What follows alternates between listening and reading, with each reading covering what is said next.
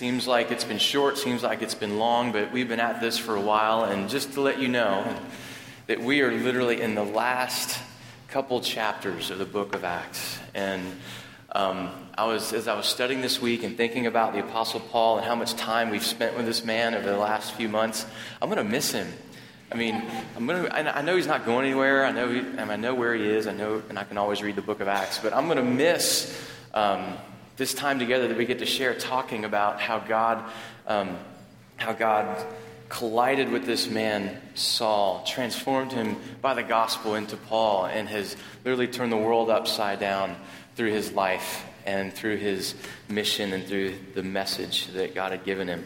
So I feel compelled in this last act to do a little bit of review, just to bring people up to speed and to let us know. And I'm actually going to spoil for you the last couple chapters um, of what's going to happen, but they're already in your Bible, so maybe you've already spoiled it for yourself. But um, we got Paul is converted, and he spends three years in the desert in Arabia. He visits the very scared Christians, Peter and James, in Jerusalem because they know what Paul has been doing. He's been murdering Christians, fighting against um, the way that uh, he is now a part of. He spends eight years in Syria and Cilicia, then he spends a year in Antioch. He does his first missionary journey with Barnabas, which we read about. Um, gosh, that was probably nine months ago. Um, then he spends a year and a half in Antioch, and then he goes on a second missionary journey where he gets, takes a larger swath of the Mediterranean. He takes his journey with Silas, and if you remember, he went to the town of Philippi where we saw Lydia, a businesswoman converted, where we saw a, a slave girl um, met Jesus through the Apostle Paul, and then we saw the conversion of the Philippian jailer. We see how God's word applies to everyone in every situation. Then he spends a year and a half in Corinth, and then goes on a third missionary journey and last week, we pretty much ended with the third missionary journey of Paul in Jerusalem, bringing an offering to the saints, having collected this offering for four or five years um, from all the Gentile churches around the Mediterranean um, and Asia Minor, bringing it to Jerusalem. He knows that God has called him to Jerusalem to bring it. Then, we, as last week, we, we, we read that he was then arrested and little did he know that he's going to spend the next five years in jail. He's going to spend the next five years of his life in custody, chained to a soldier, chained to a cell, not, no longer free as he once was. And then we know that he does get to Rome, where he does spend a couple years in confinement. And then we don't know about this, is outside the scope of Acts. Then he is released we, we can assume that he got to Spain. He was right about Rome. He was right about Jerusalem. We can assume that he was right about Spain, where he was headed. And then we know that he gets, that he gets imprisoned again. And then that's when he writes his last book, Second Timothy, to his young disciple. And we know that, and he knows that his life is about to end. So that's Paul's story. And, I'm, and we're going to jump in where Ray ended last week. And the point of today, just so you can make some notes and be a little organized in my thoughts here, um, this isn't going to be chronologically what I'm going to say, but these are the categories of things I'm going to say today. We're going to look at who Paul was as a man, how God had prepared him personally with his background and his, his personality and his experience. Then we're going to look at Paul's mission, how God uniquely prepared this man for the unique mission that God had given him. And then we're going to look at Paul's message, how Paul, the man, and his mission crafted his unique message in the way that he would present the Word of God to others. So I pray this is going to be encouragement for us this morning as, as we look at the man, the mission, and his message.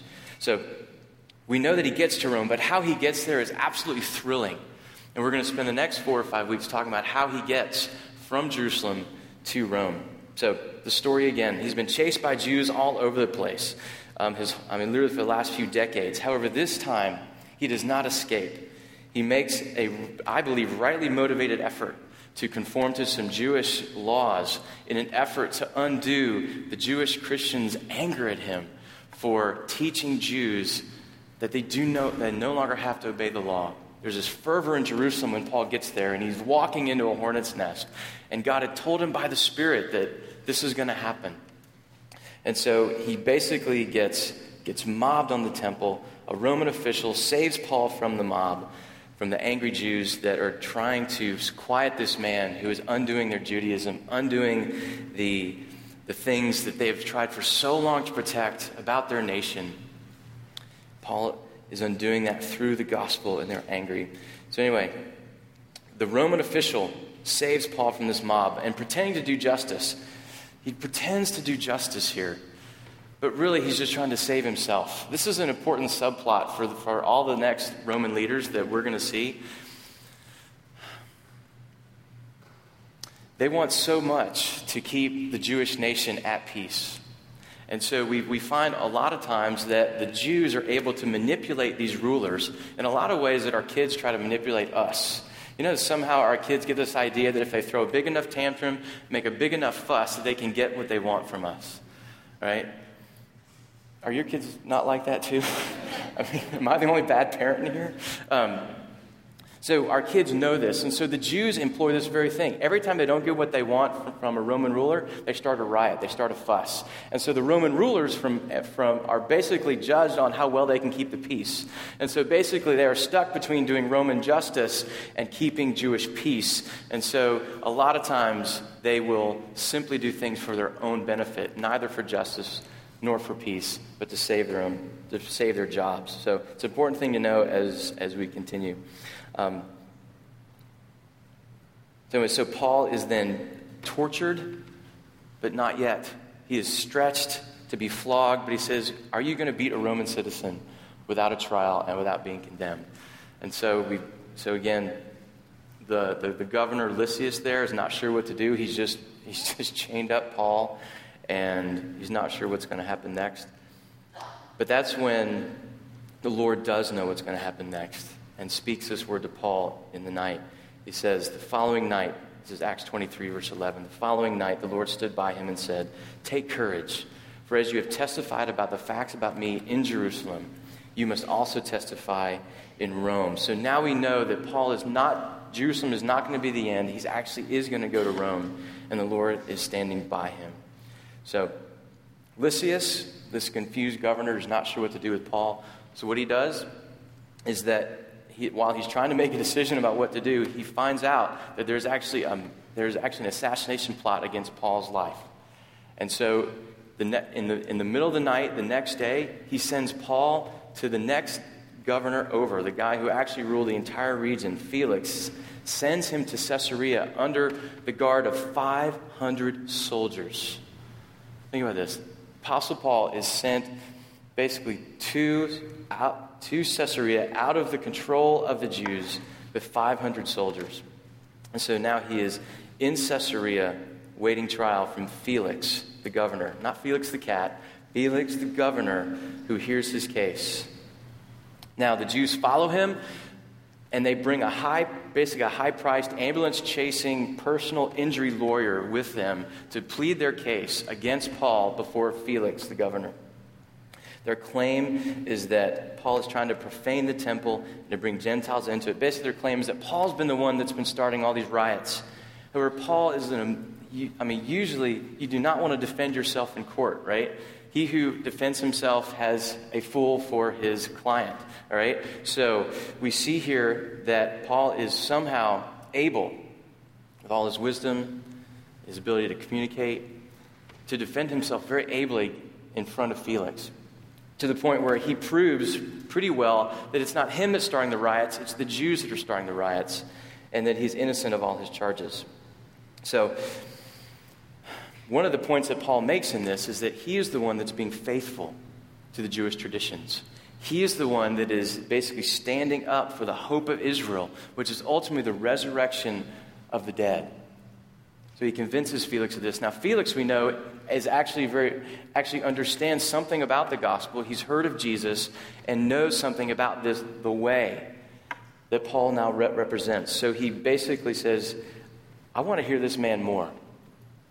And it's really from mixed motives that he wants to hear Paul more.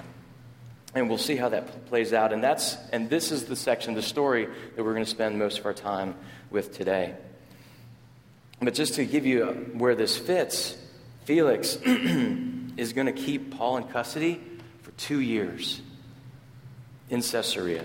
So we see that Paul does not receive justice, but God sovereignly sits him in jail in the town of Caesarea.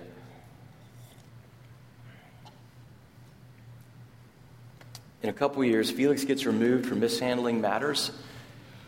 And, and this will be important for the story that we'll get to. Felix is known as a ruthless, ruthless leader. Um, he was known for being violent. He was known for putting people to death on a whim. He was very, he was just a ruthless guy and will keep the peace at all costs. He was so violent, in fact, that he is removed eventually for being too harsh with his constituents, and he's removed by the Emperor Nero. Okay? Nero, if you know your church history, is one of the most violent, evil Caesars that Rome ever had. He could go down history, like with Hitler, Mussolini, all those guys, as one of the worst, craziest leaders. And this guy, Felix, is too much for him. Okay? So just put that perspective of who this guy, Felix, is known to be. But he gets removed, and there's a new governor, Festus, who wants to suck up to the Jewish constituents as well. And so he, he wants to keep Paul in prison.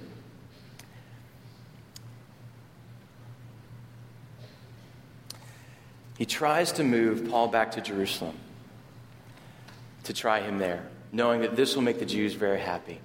But Paul does one thing that seals his fate and says, I am here in, under a Roman court. I am going to appeal to Caesar. There's no reason for you to send me back to Jerusalem.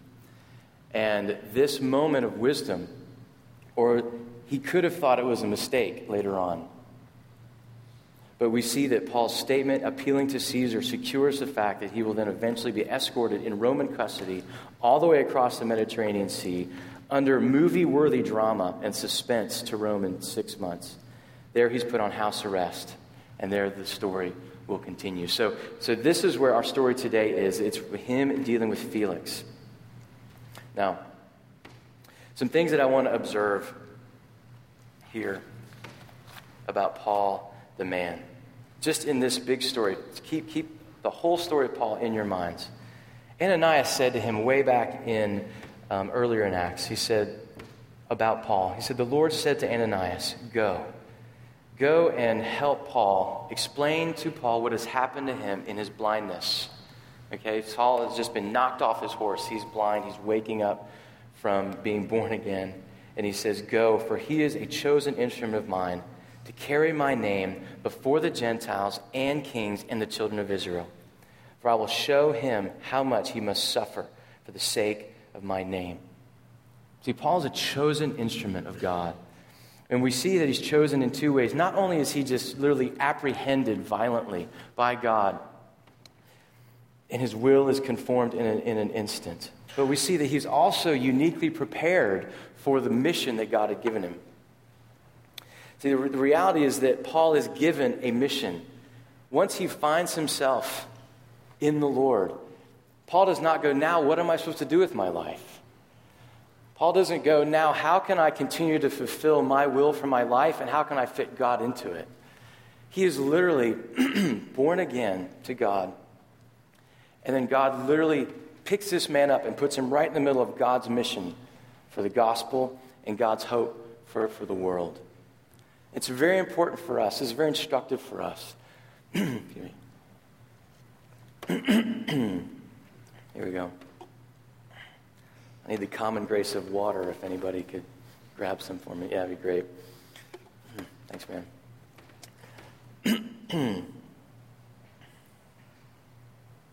so we see that God has a rescue mission for the world, and he puts Paul right in the middle of it. Now, when we start with us and we take our lives and we try to cram God into our desires, we will never get it right. Ever. And this is one of the things that we see throughout the whole book of Acts. Everybody is getting their mission wrong. We see Saul. Saul thinks that he is doing God's will by persecuting the church. Okay? We see that throughout this story, in this passage I haven't read, but we see that there's 40 guys that take a vow toward God to kill the man that God is now sending to the world. Okay? We, we see throughout this whole book that people are getting their mission wrong. And then there's another assassination attempt on, on, on Paul's life where, where people are like, we are doing the will of God by ending this man's life. Nothing could be farther from, from the truth. See, how is it much different for you and I when we begin with our, with our self interest and our desires, and yet we try to fit God into that? See, what, what ends up happening is that God then becomes a servant to what we want and what we want to see happen. Now, there's certain things that, that, that flush this out for us that cause us to know whether we are trying to fit God into our mission or that God, we have found ourselves in God's mission for us, is this next statement that's made about Paul. It says, He must suffer for the sake of my name.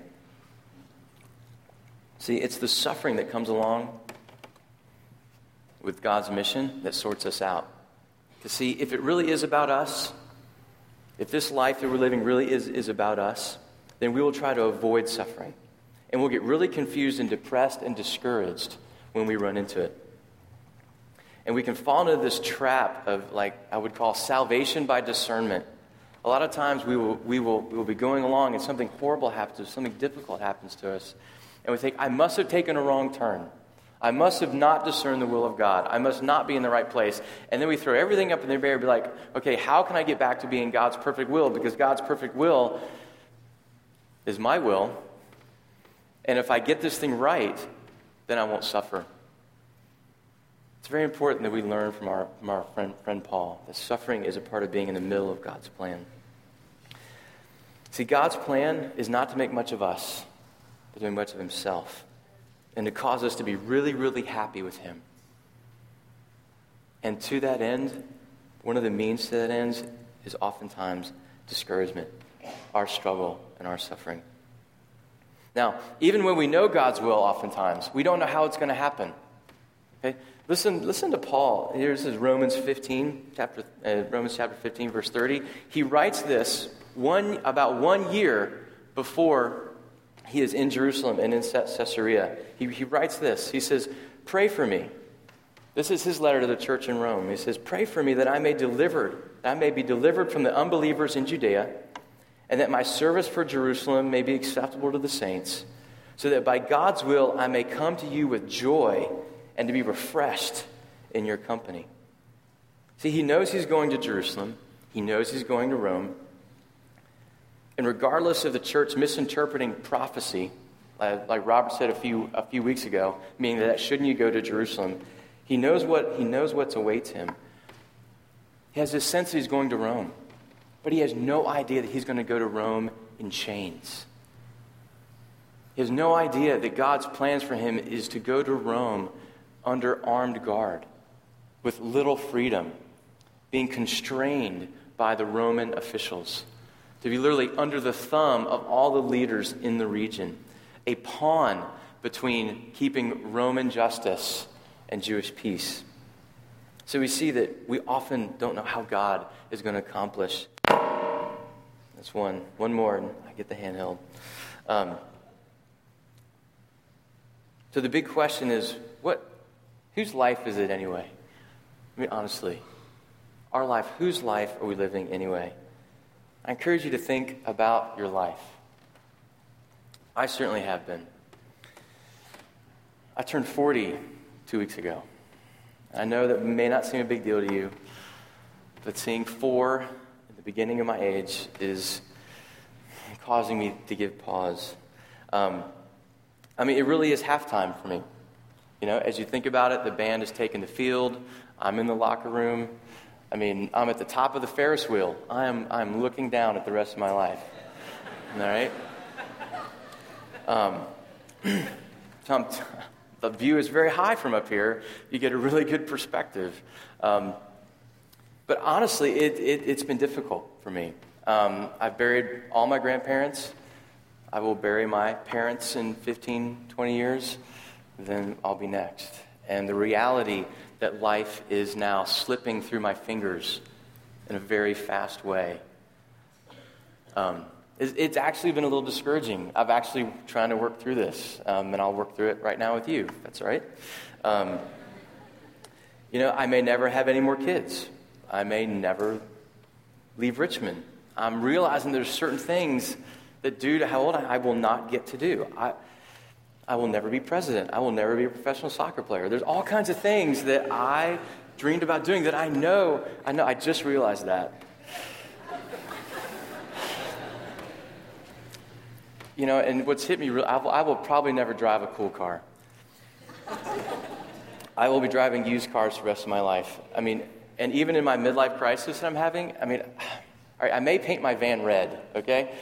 I may paint the minivan red, but that's probably as far as I'll get. Um, but honestly, I mean, my depression over this and my, and my dealing with this, I tell you what, what, what's it's revealed to me. It's revealed to me of how much of my life and the mission that I think i have been on, it really is about me. I really am dealing with the fact that I have tried to put God in the middle of my agenda. And now I'm realizing that my life does not belong to God as much as I had hoped. And that my discouragement and my, and my un, being unsettled by so much of my life passing is really because it's really been about me. So God is using this man, Paul, and the way that, that his life was literally ruined by God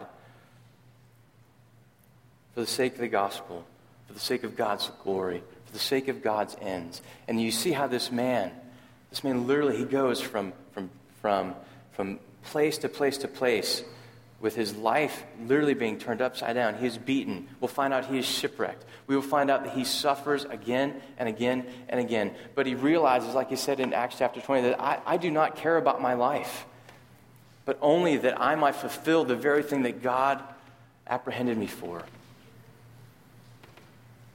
Seeing Paul live this way is actually really helping me. Um, I'm looking at his tenacity, I'm looking at his resoluteness, his joy in suffering his care for people when he's got everything to lose. It's all been very, very encouraging for me. Um, and at the top of this Ferris wheel, I've been thinking about my life and some of the mistakes that I feel like I've made. I mean, what about these mistakes, honestly? And for you, I'll bet you if you if you took a step back and thought about the things that you would have do that you would do differently if you had a, another shot at it. There are moments here where I know Paul is probably thinking the same thing. He spends two years in jail in Caesarea. Okay, this is a man who doesn't stay anywhere for long. And wherever he goes, stuff is happening. He is writing books, he's writing letters, he is preaching, he's running, he's planting churches, he's training leaders. I mean, this guy is on the move. He's been completely on the move for about 20 years now. And then he's stuck in a jail in Caesarea with only one person to preach to. And that person's guy's name is Felix. Okay? He's got nothing to do. He doesn't write any books of the Bible. He doesn't write any letters from this place. And I know he's saying, oh my gosh, what am I doing here? Now, I know in the, in the quick reading of this, it's hard for us, but two years of nothing that was just a half of one, all right? I got one more. Um,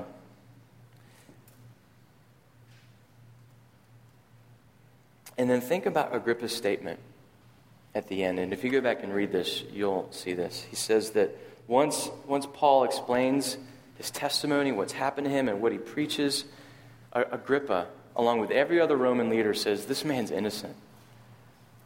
And it says to him, This guy could have gone free if he had not appealed to Caesar. And I'm, i know that got back to Paul. And he's going, oh. You know, if I just held back, if I just held on a little longer, if I hadn't have done that, I wouldn't have, I wouldn't still be in these chains. So I know Paul's going back, what about these mistakes? But yet you see how God has used everything in our lives to get his will done. I mean, how many times have you thought that you've ruined your place in God's mission? I mean, is, it only me that kind of wakes up in the middle of the night with somewhat fearful tremors and thinking about, I mean, gosh, I mean, can I really do this? Am I really, am I really, really capable of doing God's will? Am I really capable of leading others? Am I really capable of being a good dad and being a good parent and all those things? And I mean, I've just, I, have I've just made too many mistakes. I mean, I'm, I know this is like the last. I know God is going to be like, all right, you have, you have done it for the last time.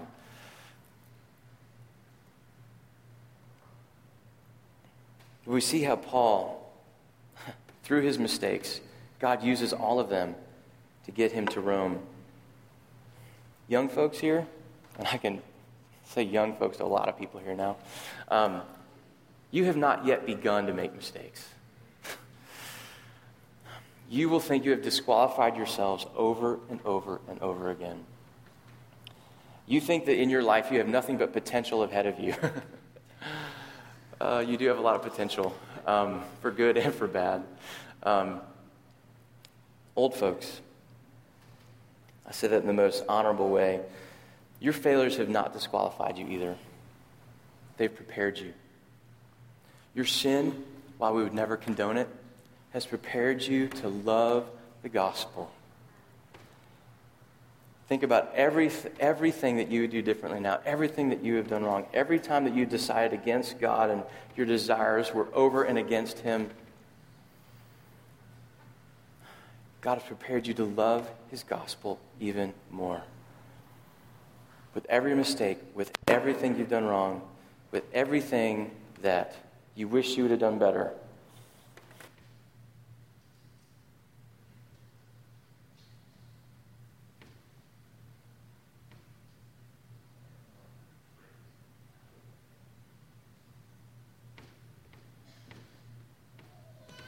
All right, how's that? Here we go.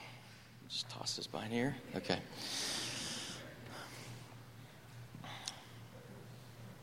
They've prepared you. How else would we know that the excellency of the power is of God and not of us, unless we realize that we are earthen vessels and that God puts his treasure, the knowledge of the glory of God in the face of Jesus, in earthen vessels. He shines brightest in those folks that know they're earthen, that know they're broken, that know they're made of the earth and have no pretense about their righteousness being their own.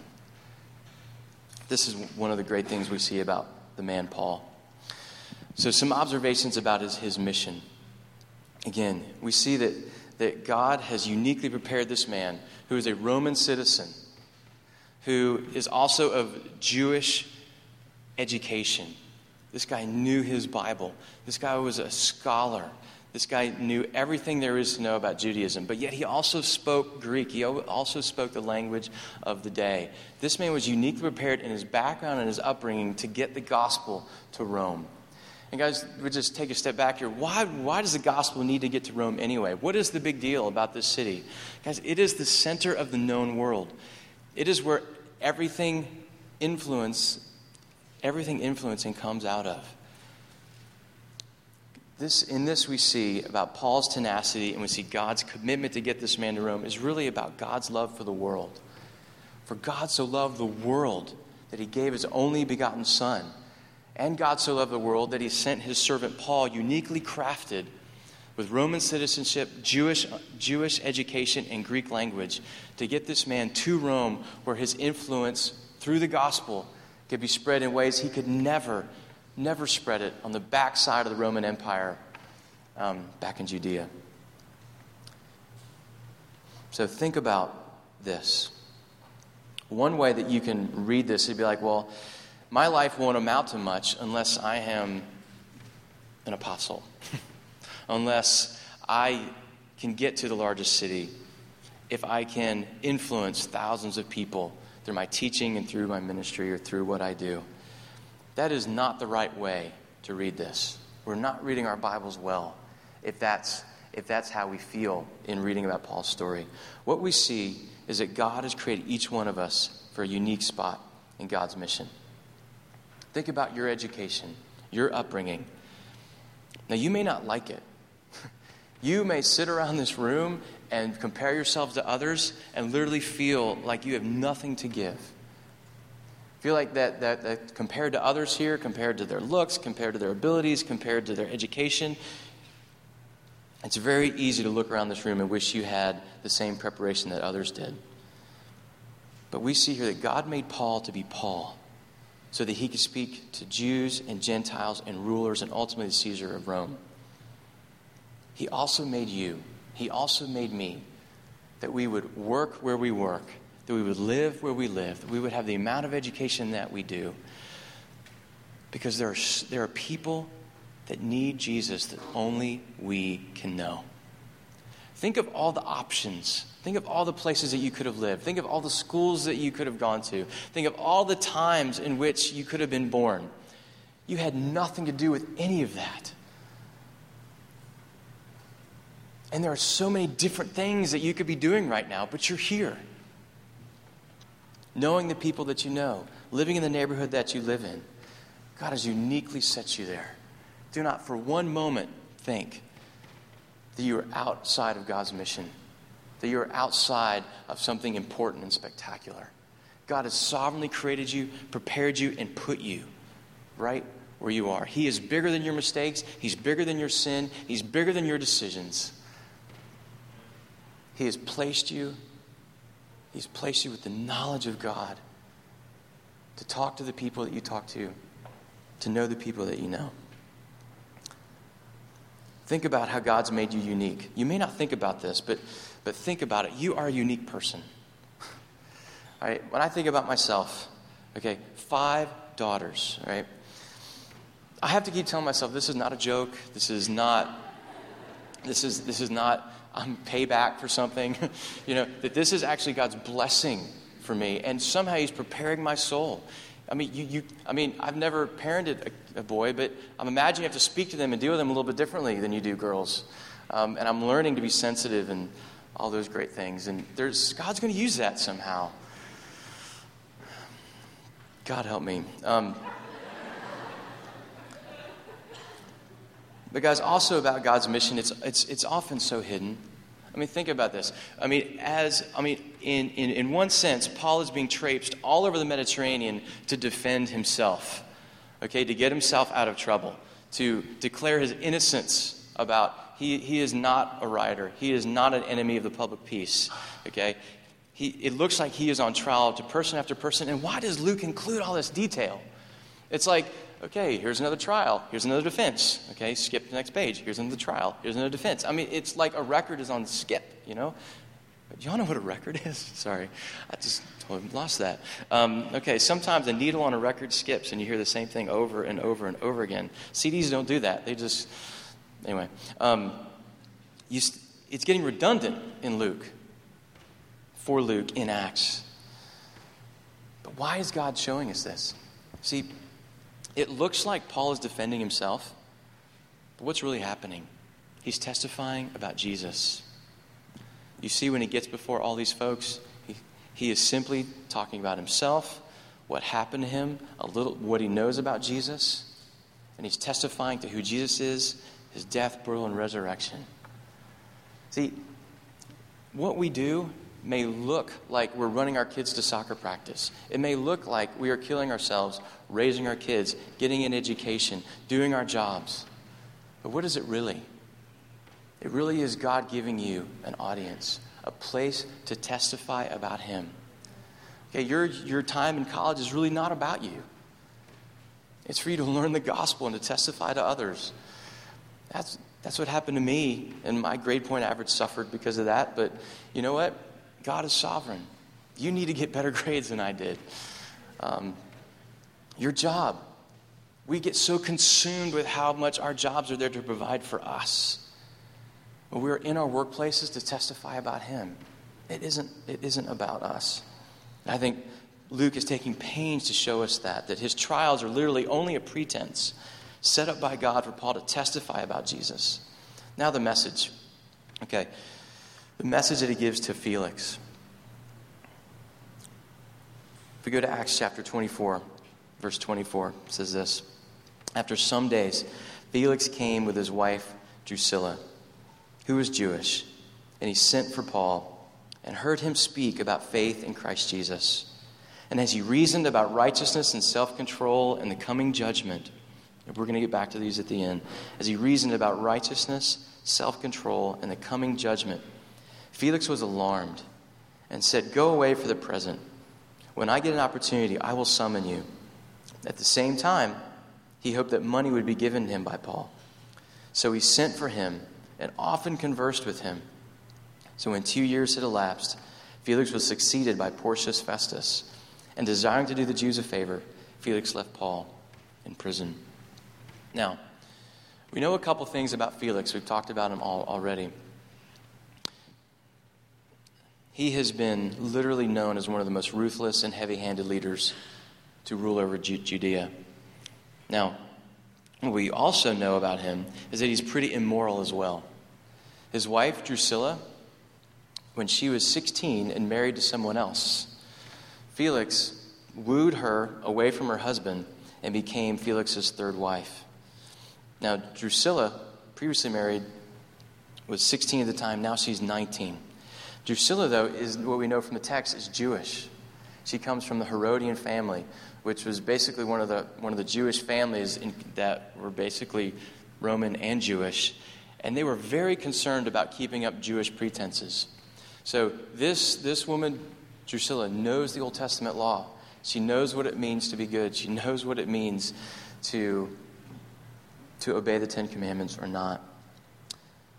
Felix, on, on the other hand, he's pretty immoral and would be a welcome guest on any Jerry Springer uh, episode. So Paul is talking to them, and we know that Drusilla, being Jewish, is working out her own conscience for what's happened. So think about this, though. Paul's past experience prepares him to speak the gospel to them. Felix, a ruthless man, has mistreated and killed many in the name of the state to secure his own identity. Drusilla is Jewish, like we just said. Think about Paul in relationship to both, both, both of them. His own sin has perfectly prepared him to speak to this couple. Paul, in the name of God, has blood on his hands as well. Think about it. He was guilty of killing Christians before he was converted. He, he knows what it means to be ruthless in the name of preserving his nation. Yet he also knows God's law and its requirements.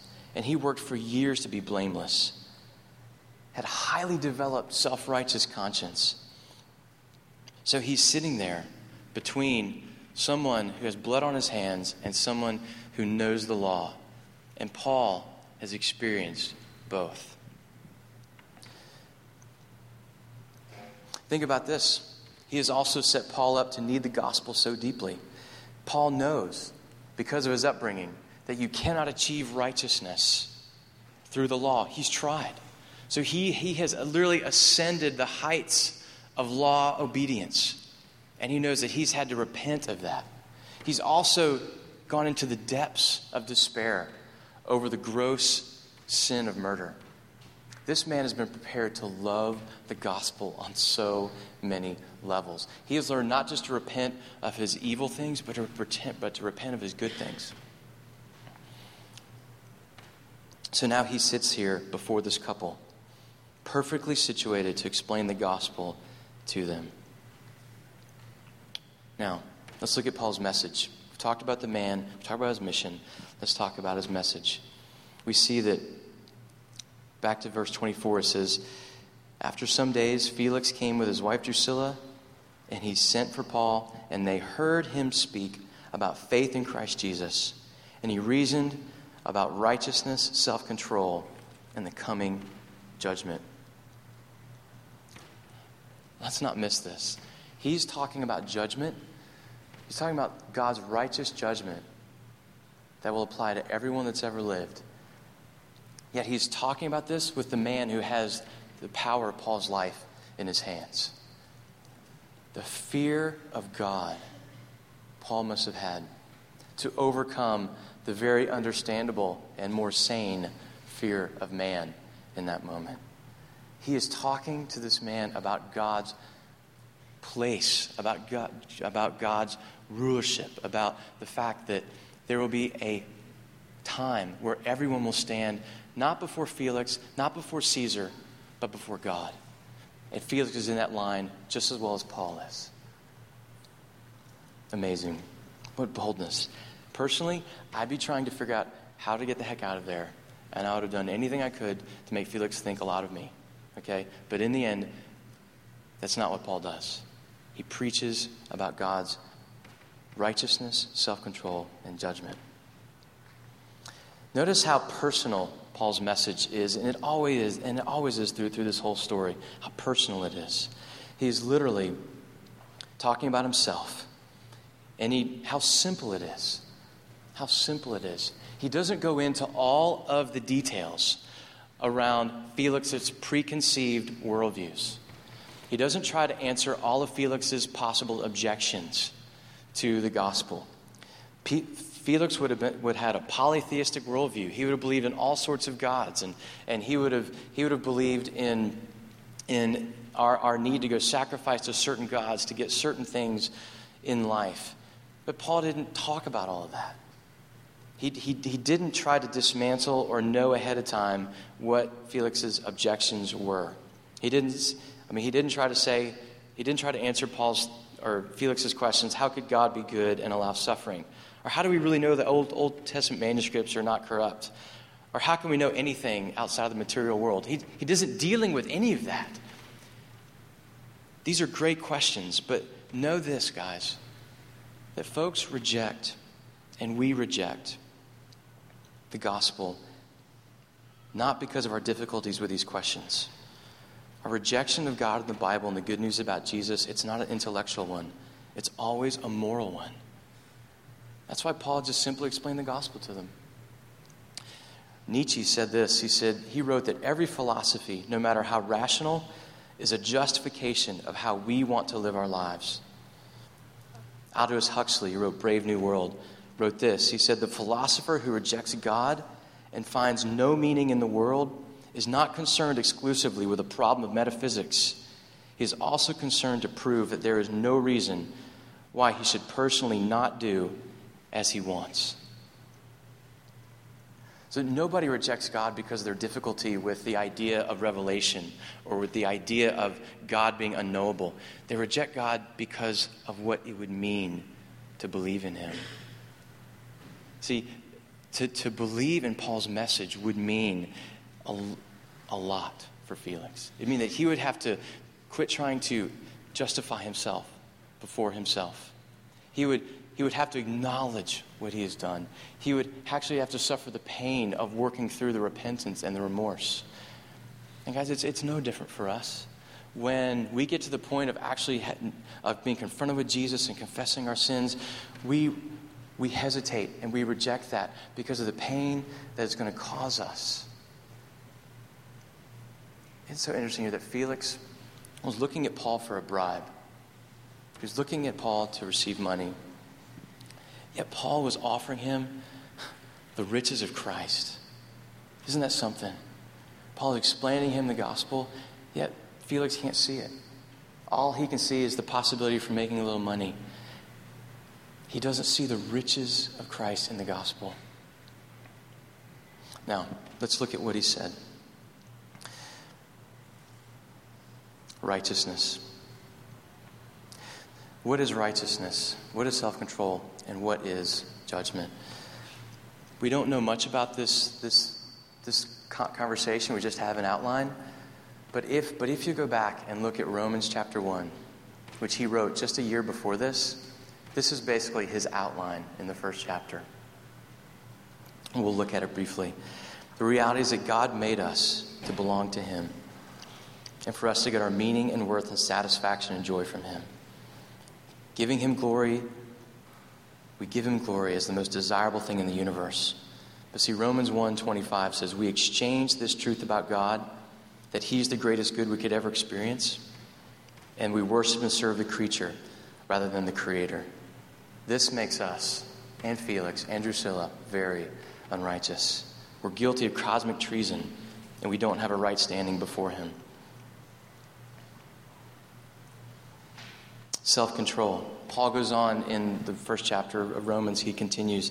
He begins to explain that a heart that is set on pleasing itself outside of God is completely out of control. In this state, separated from God, Romans 1:28 says, "We fail to acknowledge God and are given up to a debased mind to do what ought not to be done." In other words, there is no limit to what we will do to make ourselves happy. We have absolutely no self control. Apart from God, we will do anything we can to be happy people. And Felix and Drusilla displayed this perfectly. They displayed no self control at all. And my guess is that Paul would have gone on to explain, as he does, as he will go on to explain in the book of Galatians in about two years from now, that he'll write, that this self control cannot be worked up by our own power. He would explain that we are powerless to control our behavior. Our desires over and against God must be changed. Self control can only be a fruit of the Spirit.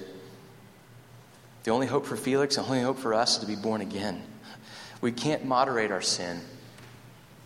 Try, try as we might, we need an absolutely new birth. Now, again, he goes on. He doesn't stop there. he, doesn't, he doesn't just say, Felix, you're unrighteous. he doesn't just say, you need self control and you have none. But he says, there is a future coming judgment.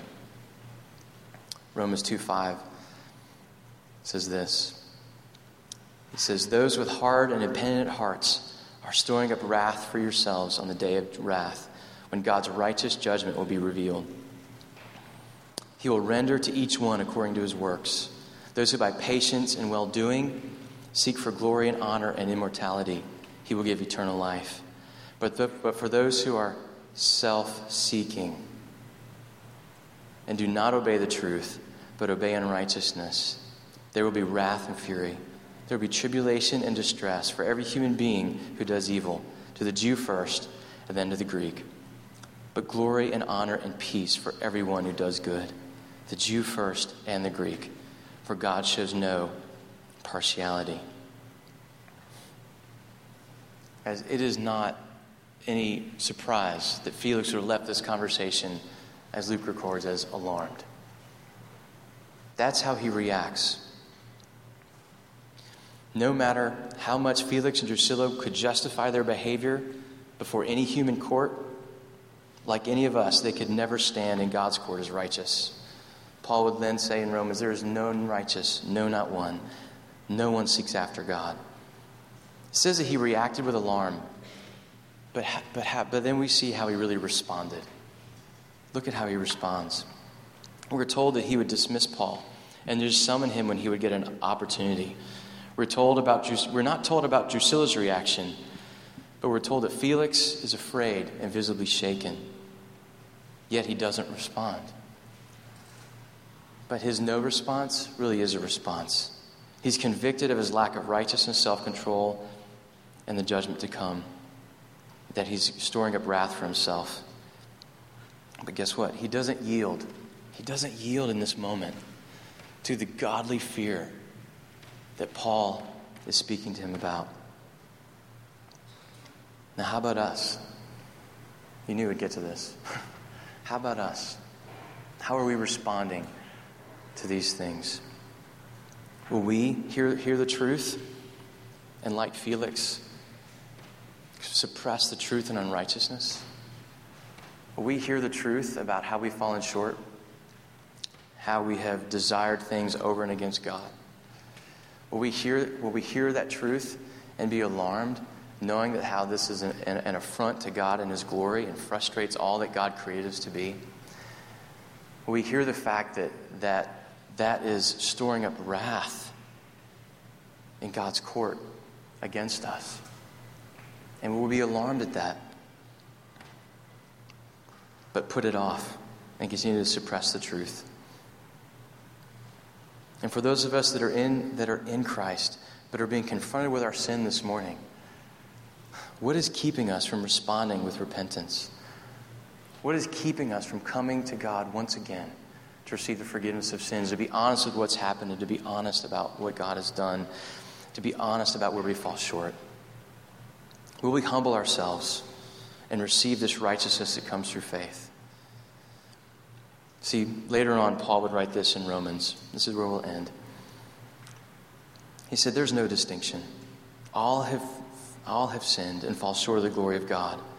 Believer and unbeliever this morning. There's no good guys and bad guys in this room. There are no white hats and black hats. All have sinned and fallen short of the glory of God.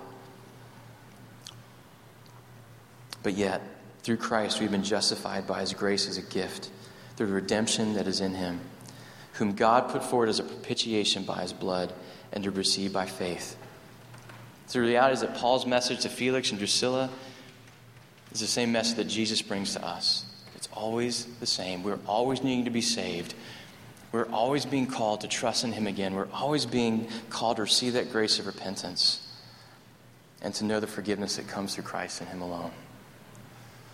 Let me pray for us as we prepare to take communion now.